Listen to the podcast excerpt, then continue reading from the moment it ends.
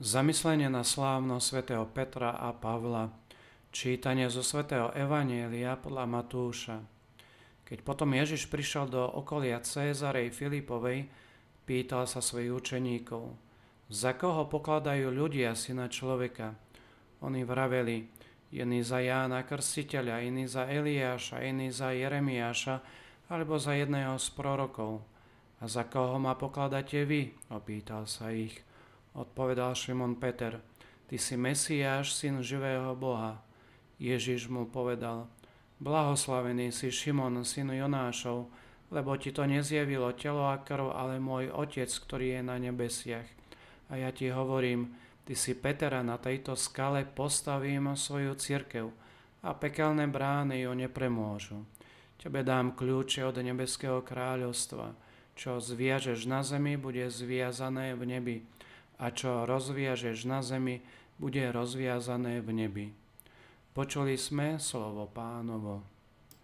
Dnes slávime slávno svätého Petra a Pavla, ktorí boli základom pre prvotnú cirkev a teda aj pre našu kresťanskú vieru. Apoštoli pána, svetkovia prvej hodiny prežili tie prvé chvíle rozmachu cirkvy a svojou krvou spečateli vernosť Ježišovi Kristovi. Kiež by sme aj my, kresťania 21. storočia, vedeli byť spoľahlivými svetkami Božej lásky uprostred ľudí, ako boli títo dvaja apoštoli spolu s mnohými ďalšími našimi spoluobčanmi. V jednom zo svojich prvých príhovorov ku kardinálom pápež František povedal, že musíme kráčať, budovať a vyznávať to znamená, že musíme kráčať vpred na našej ceste života, budovať našu církev a vydávať svedectvo o pánovi. Pápež však varoval, môžeme kráčať koľko chceme, môžeme budovať veľa vecí, ale ak nevyznáme Ježiša Krista, veci sa pokazia. Môžeme sa stať charitatívnou mimovládnou organizáciou, ale nie cirkvou, pánovou nevestou.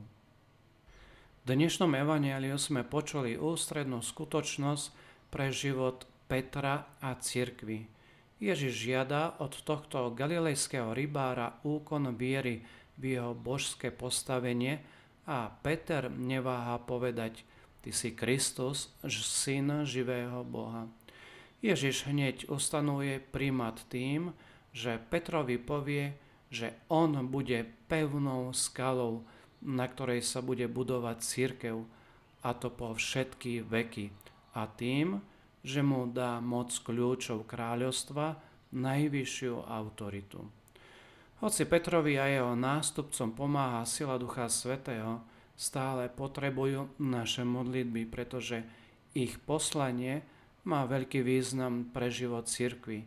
Musia byť pevným základom pre všetkých kresťanov v priebehu vekov. Preto sa aj my musíme každý deň modliť za sväté Otca, za jeho osobu a za jeho úmysly.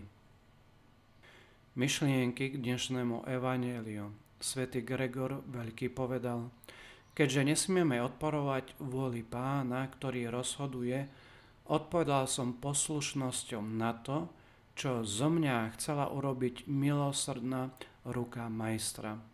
Pápež František povedal, Ty pocítil si niekedy na sebe pohľad väčšnej lásky, pohľad, ktorý sa pozera ponad tvoje hriechy, omezenia a zlíhania a naďalej v tebe verí a s nádejou hľadí na tvoj život? A v katechizme katolíckej cirkvi čítame – a v synagógach hneď Pavol ohlasoval Ježiša a hovoril, on je Boží syn. Toto uznanie Kristovho božského synovstva bude od začiatku stredobodom apoštolskej viery, ktorú ako prvý vyznáva Peter ako základ cirkvy.